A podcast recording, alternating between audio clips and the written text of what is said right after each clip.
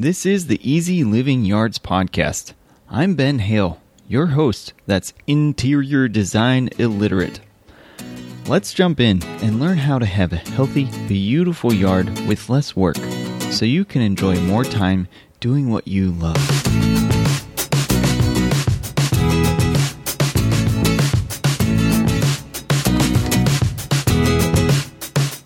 What's up, and welcome to episode 69 of the Easy Living Yards podcast.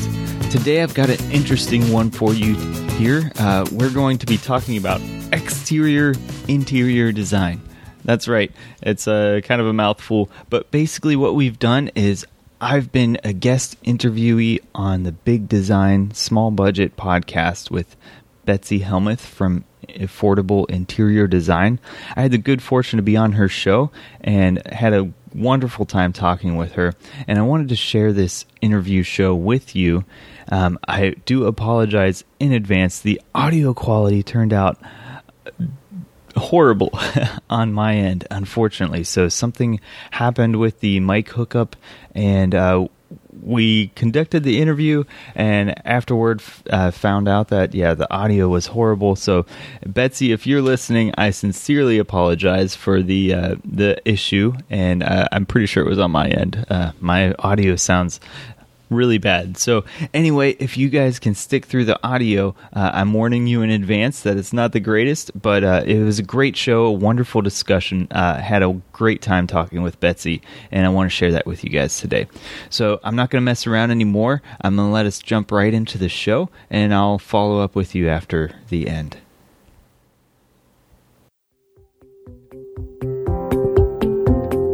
Do you have a space that could use some sprucing up? Do you wish that you could work with affordable interior design, but you're not located in New York or Washington, D.C. or London? No worries. We have the perfect plan for you. It's called our virtual makeover plan. Completely redesign one room for $499 with one of our professionals. All you need to do is send in pictures, measurements, and our design style questionnaire, and you can launch in with one of our pros to have a tailor made design plan that suits both your style and your budget.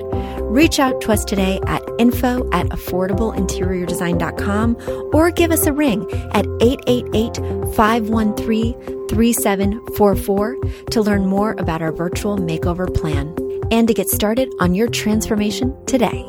Mention promo code podcast when you book and get $25 off any of our design plans.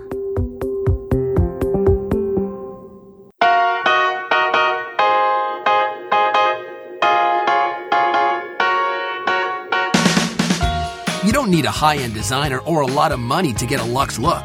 Be your own interior designer with big design, small budget. Here's your host, Betsy Helmuth. Hi, everybody. We are here today with a guest, a special guest. And what makes this perfect timing is that at least here in the Northeast, things are getting warmer. It's getting sunnier. I'm starting to think about going outside now that the snow is almost melted. And one thing that you may have heard in previous podcasts that absolutely paralyzes me is anything having to do with plant design. Plants in general, the P word um, is somewhat of a phobia of mine. I do not have a green thumb. I find them very aesthetically pleasing, like small sculptures, but I have no idea how to keep them alive. And that is where our guest comes in today. His name is Ben Hale, and he has a website as well as a podcast, Easy Living Yards. And he's going to talk to us today about DIY landscaping. Just in time for spring. I'm so glad you could join us, Ben. Tell us more about yourself. Hi, Betsy. I'm so glad to be here. So thank you for having me. I, uh, like you said, I have a podcast. So Easy Living Yards is my podcast and also the name of my website. And essentially, what I do is I help DIY landscapers uh, learn how to have a healthy and a beautiful landscape that they love, so they can spend more time doing what they love. And so it's it's perfect for people like yourself who know nothing about plants but want to have a beautiful landscape or just are kind of you know scared or intimidating. I'll, I'll admit this is kind of a scary process. Interior design is a scary thing as well, and um, and so essentially what I try to do is help get through some of those barriers to confidence and to show step by step the process of, of redesigning your landscape to have a beautiful landscape that you don't have to be out working on all the time just to have that. Be- And so something you can be proud of and something that saves you time at the same time. So that's essentially what I try to do. Great. Yeah, because outside my house, if you were listening to my podcast last week, she's not so cute. In and of herself, structurally outside, she's pretty plain. Inside, of course, there's lovely, fun, beautiful drapes, artwork but I was really stumped as to how to make this architecture more visually appealing. And then I realized I can make the architecture more visually appealing by the things I put around it, the plants. So I hired a designer to create it, but then I ultimately went out and bought the plants and it was crazy. The plants are very expensive. they range from like $30 for something all the way up to $450 for like a tall evergreen. So I really had sticker shock because those prices are very similar to furniture. What are some common mistakes that people make when picking out plants for their yard? Well, yeah, that's that's exactly one of the, the problems is is people do have sticker shock. You get to the planting part, and that's that's actually the part most people think about is the plants. Uh, and and really, landscape design is so much more than that. It's it's kind of like if you think about uh, trying to put a painting on your wall well, first you want to design the whole room inside your home first and, and figure out where your furniture is going probably I, again i'm not the, the designer expert but i'm guessing what you want to do is have a good floor plan especially if you're thinking feng shui like i know you've talked about on your podcast before. You want to figure out the right floor plan and the right overall structure and feel of your room before you think about the, the specific painting and where it goes. And the same goes for plants outside. And, so instead, you want to think about design and your overall landscape, what feeling, what uh, what sort of um, ambiance you want to have, or what emotion you want to have, or, or, your visitors to have, or just what look or style you want as well. Sometimes it's more of a, a style thing, and and so you figure that out first, and then go to the plants. And so uh, I just touched on that. Uh, coming back to your question, the first piece is really um, not doing the design part. Oh what do you do first? Like mow? What what's your right? Mowing inside. You have mm. to do it, right? You have to vacuum, you have to dust, but it doesn't help change your design. And so and so the first step really outdoors is is starting to get concepts into place and design. So what's your vision for your landscape? What is your your design that you want to have? How do you want to uh, enhance the architecture like you were talking about? Um, and, and you figure out those things first and, and you also understand the conditions of your site too. Because we're talking about living things here. And so plants you know they're not made of plastic. And so we have to understand what helps them to thrive and survive in your landscape. And so all those things happen first. And then you start to figure out okay what types of plants do i want from a structural and artistic standpoint? And then you go all the way down to what types of plants do i want from a a visual standpoint, what sort of blooms do I want at what time of the year? What sort of leaf pattern do I want? Uh, do I want evergreens or deciduous plants? And then you have to understand too what plants of all those situations fit into my landscape. So what what adapts best to the type of sun I have and the amount of water I have and the amount of soil. So there, I know I'm making it sound incredibly complex, but what I'm intending to say is, is there's a process and doing right. the design piece first. The other piece you you had asked what are some common mistakes. The other very big mistake. So planning is the first piece. The next piece is also not budgeting appropriately, which you touched on already too. Is is a lot of times we get to the the installation phase. We say, oh, let's go out and buy some plants this weekend. You go to your your local nursery, your your big box store, and all of a sudden you're in sticker shock because there's all these incredibly expensive plants sometimes, uh, especially if you're looking for a specific plant and it can be it can be a little daunting. And so trying to figure out how to buy plants at the right time, what's the best time of year to buy those plants, what and kind of doing some pricing comparisons as well to understand how you can budget appropriately and also then planning out the installation which includes budgeting. And so you can say, well, maybe we'll plant our tree this year, but maybe in the spring we'll do some of those other plants to kind of uh, lessen the burden of purchase. Right, right.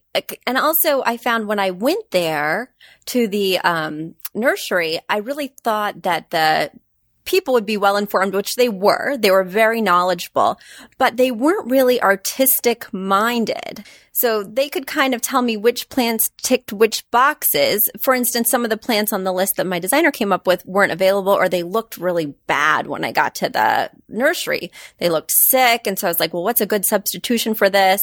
And they could give me that substitution based on the logistics, but the artistry was kind of missing. It's almost like having a contractor pick out your tiles right? In a renovation, they know a lot about tile, but they really shouldn't artistic choosing it. A designer is so fundamental, in my opinion, based on my recent experience. right. And, and so you did one of the, the multiple options, which is having somebody do the design for you. And when you have a designer do it, you you do have that expert input, just like an interior designer. I we try and design our house right now, and, and I'm sure you'd walk in and, and just kind of look in surprise around our home because it does need a lot of interior design work. And the same goes for the exterior landscape. I can I can tell exactly when a home has been professionally designed and when it's been done you know, kind of just by the person trying to do it themselves. How can you spot that? How can you spot? I'm wondering what what what gives it away that somebody did it themselves versus hiring. Sure, a lot of it goes back to that planning piece. It's it's kind of obvious when somebody decided for the weekend that um, hey, we need some more plants in our yard. Let's go to you know Home Depot or Lowe's or what what have you, right? Our local nursery, and and let's go get some plants. And then they happen to maybe, um, and, and this isn't something necessarily bad. It's just not necessarily the right process. I'm guilty of this, and and so then you go to the store, you say, oh, that looks pretty. You know, it's flowering right now. Um, oh, this is on sale. And so let's pick up a couple of these. And then you get back home, you're like, hmm, where am I going to put this? Well, maybe there's some space over there. Let's go dig a hole and throw some plants in, and then we'll water, right? And so you can see that things weren't done in a cohesive manner that really pulls the whole space together. And so that's the design piece that that really uh, is something that an expert can bring to the table. And and what I'm trying to do with my Easy Living Yards podcast and brand is to bridge that gap to help show people that there you can do some of this design work yourself. It it might not necessarily be you know an award winning landscape at the end, but it'll be something that looks nice and feels good and is very welcoming, maybe even so, relaxing. What's a few? Yeah. Speaking of those tips, how what can somebody do that does want it to look designerly but doesn't have the funds to hire a designer? What are a couple of those top tips that you talk about on your podcast? Sure, I, I, can touch on a couple of those. So if we if we go to the the super top level, right? If we're flying at five thousand feet or whatever, uh, fifty thousand feet, I guess is, is a more appropriate term. Um, there's a couple basic design concepts that are really helpful. And so when we're talking about a landscape, it's similar, I guess, to in a way to to painting maybe um, is is having good form, unity, order. Uh, those are some terms that uh, landscapers use to kind of design a landscape. So, so if I kind of just distill that down a little bit and make it more um, actionable, if you look at the front of your house, if you just erase everything from the landscape and you just have a, a block of a home on an empty piece of dirt, right? And and so a lot of times what contractors do when they build homes is they'll just sprinkle a couple plants, maybe some boxwoods or some some uh, evergreens right along the base of the foundation, just to kind of ease that start transition because that's really what landscape does is it you take the the rough form of your architecture the inorganic piece and you try and blend it somewhat into the organic space of your landscape. And so it's not necessarily a natural or a native place, right? But it's something that you, you kind of naturalize the hard stone or vinyl siding or, you know, the, the physical architecture into the landscape. And so a lot of ways you can do that is adding some elements, maybe that you can frame it. For example, if you have a lot of vertical accents to your architecture, then you can add some vertical plants that frame your home. Um, and so, for example, we just redid our front landscape at our new home. Uh, well, it's not new anymore. our, our, home that we've been remodeling for the past six years, and and finally we've been able to re- redo the front landscape. And so what we did is we we kind of buffered the corners of the house by adding some vertical evergreens that reach about 15 feet tall to our two-story house. So it really kind of takes away that rough edge of your home. And then we've also added some lower shrubs um, around the home to kind of bring that stark corner again out away from the edge of the home and into the landscape. So it's a lot about transitioning, framing, and repeating certain elements across your landscape. And those elements could be vertical form, the same plant, um, they could be the same color, uh, they could be the same texture. And so those are ways that if you take that, you know, those those um, those unappealing words of form and unity and function, and that's how you can kind of practically apply it. Is to to really ease the transition of your home, to maybe frame it or to add some symmetry to it into your landscape, so that way it just doesn't look like it's standing out. And now it's time for a quick commercial break. Do you love learning about interior design? Do you wish you could know even more about feng shui, styling your home, where to buy the perfect furniture pieces, and more? Well, you can. We offer online classes. Head over to affordableinteriordesign.com, click on the shop tab, and you'll see our three 45 minute online classes. Purchase them one by one for $40 a piece, or get the value pack of all three classes for $90, and we'll throw in the paperback version of our book for free. Heck, I'll even autograph it for you. Be sure to use promo code PODCAST at checkout to get 15% off your order. I had never thought about kind of transitioning from that stark home to the earth. And, you know, it's even kind of often tiered with those taller pieces in the back towards the house, getting lower towards the yard. And so that's very interesting. And I love those actionable steps of repeating the same plant or, you know, what was very interesting with our designer is we have the unusual high windows in one side of our house and low windows on the other side of our house. It's all in the front, but just on the right hand side, they're low, and on the left hand side, the windows are high. And so, even though she repeated the same plant elements, in other words, we use boxwoods all along in different smatterings, in between the high windows and the low windows, she did a high peak. It was obvious that she picked plants that were only going to get so high so they would never block that high window. And then she did something quite see through. Um, that's probably not the right term. Well, anyway, it was a fairly see through or not too bushy kind of plant. I don't even know what it is. Uh, in front of the low windows. So we get privacy. Loose form, of course. So she did a loose form flowering something or other in front of that lower window so we have privacy, but we can still get light through. So it's funny hearing you explain why somebody would do that. I can see her practical application of that. Yeah, those are actually great examples of, of when you get to the, the actual part of selecting your plants you're, you're you've got a couple categories. One, you have selecting for structure and size and those sorts of things, and then you're also selecting for the compatibility of the plant to your space. And I kind of touched on mm. both of those already, but in more detail, um, yeah, you want to make sure you don't block any views from your home you don't have a plant that is going to grow so big that it's going to be you know touching your gutters or something or touching power lines. Uh, those are common common problems. It is not planting for the mature size of the plant. And likewise, if you're planting a, a large plant right next to your foundation, it can cause massive foundation issues too. And so you really want to plan for those things, plan for the future essentially.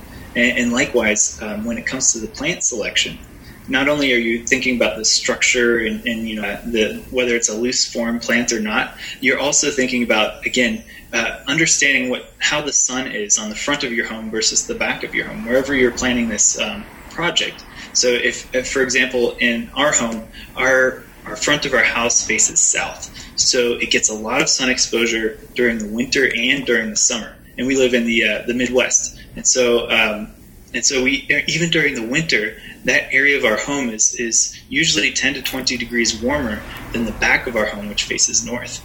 And so that changes the plant selection for those spaces. And, and likewise, whether how much water, how much rainfall you have um, for your climate, as well as the specific space, does water pool there or does it run off quickly? All of those things factor into what plants you select. The without sounding overwhelming, the wonderful opportunity we have is with the advent of the internet. About, I think, I just think I just saw on Google. It's, it's 30 yeah, happy birthday, World Wide Web. Yeah, I was thinking today as I saw that banner on Google, I was thinking today how grateful I am.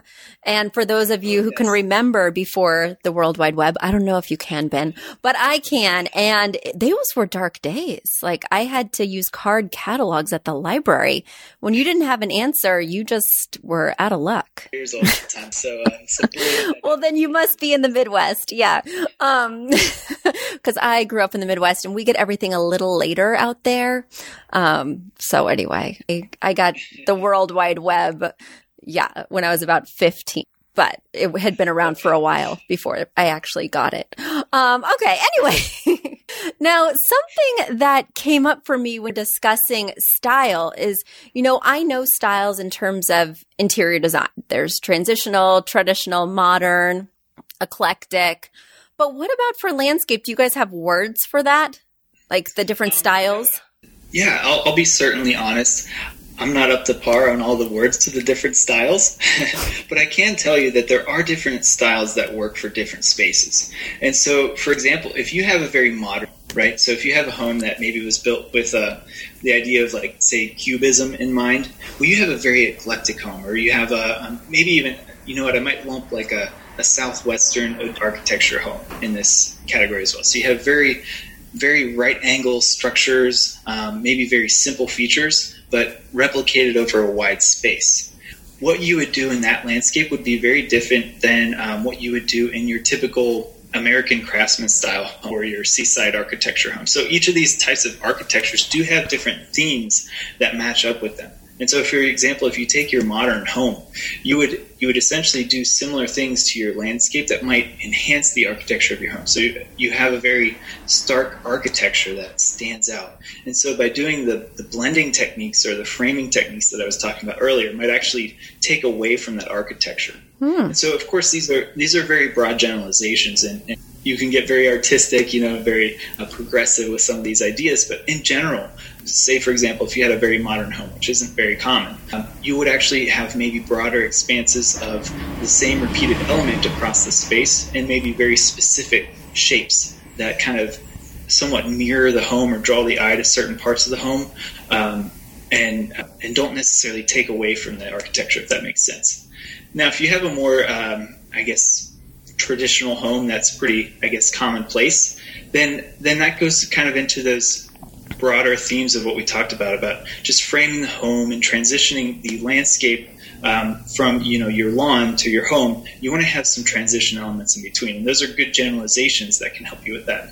And of course, if you have, I mentioned like a seaside architecture. So if you have, first of all, if you live on the coast, uh, the the work you do there might be a lot different to your landscape to to really have a theme that kind of gives that ambiance of, of being on the, the seashore, right? And so you have a lot of maybe rock elements or sand elements in your space, and then very specific plants like grass, like tall uh, featured grasses and, and, and, kind of drifts and clumps across the space, and maybe some uh, shrubs that you know give that kind of weathered look, that gnarly appearance, appearance that that shows the, the windy nature of the space and, and the kind of the transitional nature of the space. So what you do in the different architectures are certainly different, and there are these themes, but again, they a lot of times they they kind of go along. Right, that's interesting because in interior design, we definitely factor in the architecture as one of the decision makers in terms of what style will go with inside, but you don't follow it literally if your style doesn't match with the architecture. For instance, my architecture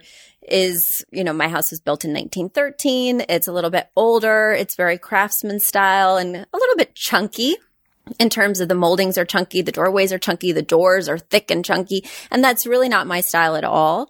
So I kind of brought a mid-century lightness with, you know, furniture with legs and smaller seating areas, things like that to the space. And it sounds like that's not really how you do it in landscaping. In landscaping, you really do feed off the architecture. It's not such a symbiotic relationship. I, I would say yes and no. Um, so yes, and and that's the general theme. I would say, but if if like you're saying where you don't want to feel constrained or, or, trapped or confined by the home you have, right? And, and that's from an interior perspective. You can do the same from an exterior perspective, but you really have to be careful to make sure it kind of matches or flows with the architecture, kind of you know feeds off each other and enhances the space as opposed to taking away from it. So, for example, with your American Craftsman style um, home, or, or, even like a fancier like Victorian style home, for example, where some of those features are really nice. If you're putting you know large or medium sized trees in front of your your home, that could kind of detract from that beautiful architecture, those features on your home that you really want to enhance. So there's, I guess, an example of, of kind of how you have to be careful. Right. Now that said, I, I, I guess that you know we couldn't call, we could also talk about some general landscaping themes for your previous question, which is uh, you know something that I'm a huge fan of, and uh, it's becoming more and more common is like naturalized type landscapes, bringing natural elements or even native type elements into the landscape. You could do it in a very What do you mean by that? Like, because yeah. do you mean something that's not a plant? Like a no, this is oh. oh okay. so, so like native landscaping or naturalized spaces, or there's a movement called the New Perennial Movement. And so, for example, in New York, the the High Line, which is a very popular oh, yeah. park, and Chicago, Millennium Park is also designed in a new perennial style. Those are actually both designed by this Dutch gardener uh, named Piet Oudolf, and, and and he's brought this this love of actually American uh, prairie plants to landscaping and enjoying actually the dead features of these plants. So letting them grow throughout the winter as they die off and you know they die back to the ground each winter. Well, they have beautiful architectural features in themselves, and so um, kind of using that as an artistic piece. I know it sounds a little scary right now. um, bringing those in as an artistic piece. So specific plants, grasses are a great example. So think of a, a dead grass has that beautiful golden hue to it. Some grasses even have deep browns or reds or, or even uh, kind of purple amber color. And they also bring wonderful sound to the landscape and movement in a time where things feel lacking in life. And so that's a, a big challenge with landscaping is what do you do for the winter?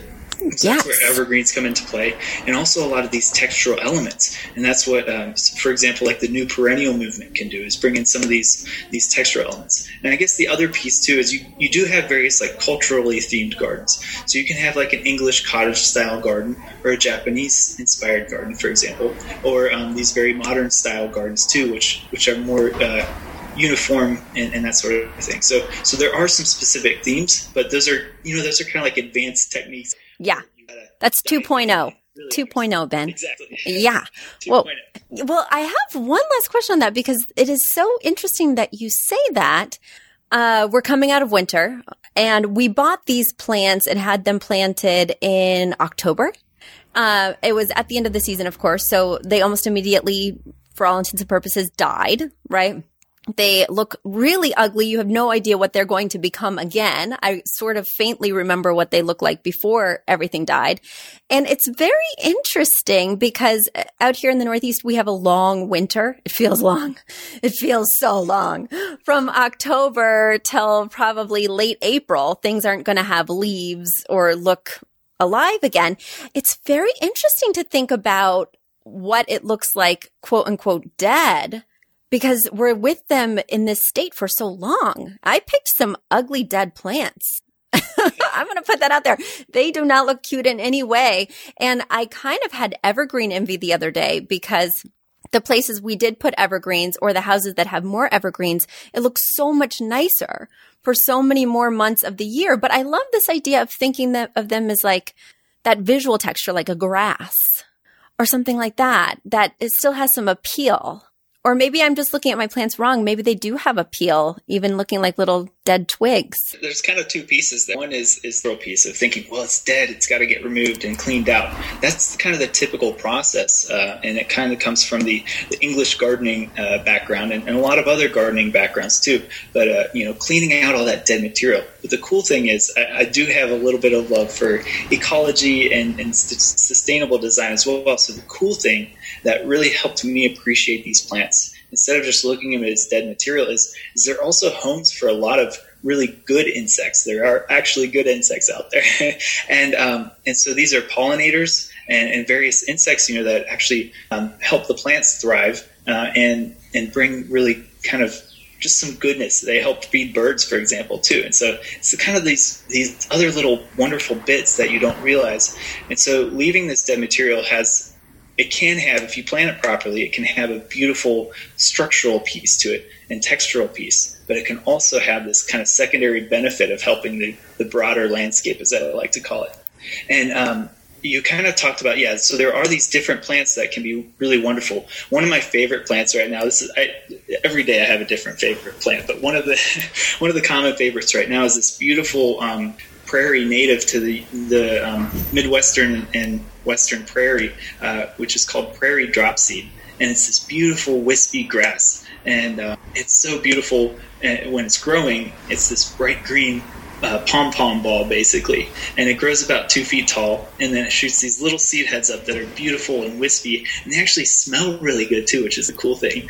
And then um, after after it gets cold, and so come October or whatever, they start to brown up, and they still have this beautiful, lovely texture, and it's kind of that that process of change is something that's a lot different than inside of your home, for example, is, is the landscape's always changing. So you always have things growing, coming into bloom, and then fading away. And so the winter is a tough time that in a lot of people's eyes. And so if you plan for it, like we talked about, you know, planning is a major thing. So if you plan for it, you can have beautiful trees and shrubs in your space. You can have beautiful evergreens that then come into their own. They really start to stand out in the winter months. But you don't want to have, you know, just evergreens on your landscape and that's it because it can be almost overdone and um, and then it's kind of lacking the rest of the year, doesn't it? And so that's the wonderful thing is is then you get this beautiful refreshing in the spring and everything kind of just takes a big deep breath in and starts to show all this beautiful wonder that we think about as springtime. And uh, so, touching on winter though, winter because it's a tough time, I like to talk about. And so, like prairie drop seed and these other grasses, and they don't have to be native grasses, right? They don't have to be native plants. Um, I have kind of a growing a, a love for them, but because they're underappreciated. So there's this other cool plant when we're talking about a tree, for example, if you're thinking of a tree, thinking of the bark and the pattern the bark has. So if you think of looking down like a, a typical creek um, here in the Midwest, sycamores are these beautiful trees that have this lovely white bark, and, and they stand out you can see it from almost a mile away just by their lovely white bark. And so, uh, similar in the smaller landscape in your home, you don't want to necessarily have this giant, giant sycamore tree because it wouldn't fit in our landscape. But river birch is a wonderful tree. It has this beautiful peeling paper bark on it. Or, or there's also a paper birch and it has this lovely bark that that has its own interesting appeal in the winter months when there's no leaves. You have this beautiful kind of orangish whitish bark that's kind of peeling off and drawing the eye into the landscape. So it's thinking about these other elements. And again we're probably getting to 2.0 stuff here like you said earlier. Uh, i get a little too excited here so. Yeah, that's great. Well, you know, you've got me appreciating plants in a new way, looking at those details, even when the plant is not in bloom, right? Looking at the bark, looking at the shape of the branches, looking at what happens to it in the fall as it is deteriorating or whatever the word is deciduating, um, something D that's not dead. But, but anyway, so I really appreciate you coming on, really appreciate you coming on and telling us about this because, um, I am not plant progressive and it's time for me to join this bandwagon because I'm seeing why you're so passionate, Ben. And speaking of, why don't you tell our listeners where they can find you? Too, it's it's a, well, really quickly. I'm already sensing that because I really didn't pick these plants out with that in mind, nor did I emphasize it to my designer. And now I'm like, whoa, I hate the way these plants look in the winter. I don't care if they're homes for animals and insects. Get out of here. So now I want to replant everything. I'm looking to buy a small tree and I'm going to check out this paper birch. So you've got me already thinking, uh, wow. Yeah.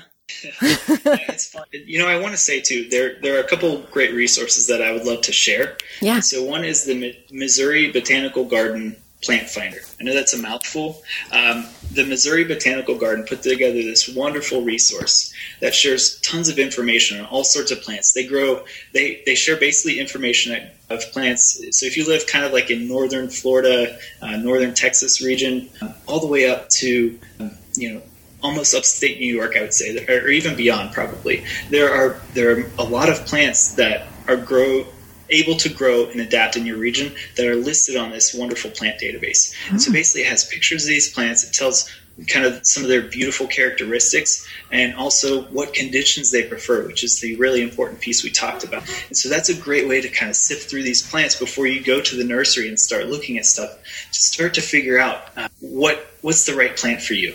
And, and, and that can be really helpful. So that's one. And the second is the, the Lady Bird Johnson Wildflower Center. And so this is a center, I, I believe they're down in Texas. And uh, but they also have this wonderful resource. Their focus is more on native plants, but again, they highlight these wonderful, beautiful native plants, and, and again, the conditions that they grow in. So the cool thing about these is you can select these little plant filters, saying, "I have a sunny location." Mm. It gets really wet. I love a filter. Yeah, that's how I shop on Wayfair. So I am down with this Okay. Lady Bird Johnson resource. Yeah, it's all about the filter. I'll go ahead and send you the, with the show notes. Yeah. Um, and then likewise, so yeah, uh, anybody that's listening, I would love to share uh, tons of resources, of course. So you can always check out the Easy Living Yards podcast. I'd love you to come by and check out the podcast. Uh, likewise, I I can offer some free downloads, and so one I have is is if you live anywhere, I would say east of the Rockies in the in the kind of contiguous United States, I have a wonderful, super easy plant list. I have three plants you can go over and check out. So if you go to easylivingyards.com slash big design, there I'll have a link where you can download that resource. And likewise, this is a surprise, but I just opened up my membership, and I'd love to share uh, a free one month membership to the Easy Living Yards membership uh, for anybody that would like to come and check it out and join. And what the Easy Living Yards membership is is a, a resource of from start to finish. I have courses that take you through the process of figuring out this planning piece that's really scary and also figuring out what plants you need before you get into the design pro or to the, the installation process. And then I also have uh, course material that walks you through that installation process. So right now, when we're just opening, we have stuff with the design process, and throughout the year, I'll be adding all those installation pieces so that you can have a wonderful, beautiful garden by uh, end of this season, going into next year. So if you want to check that out, I'll have a link uh, where you can get your free Great. Well, Ben, I really appreciate this wealth of knowledge.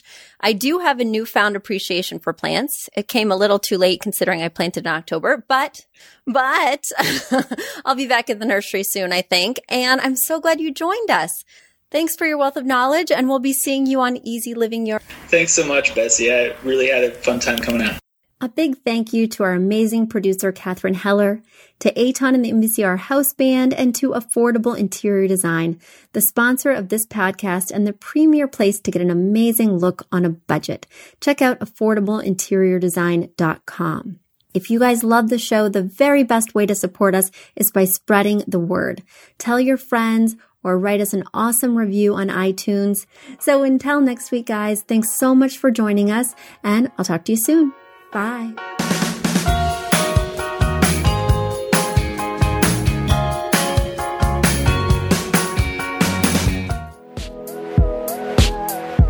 Are you a fan of this podcast?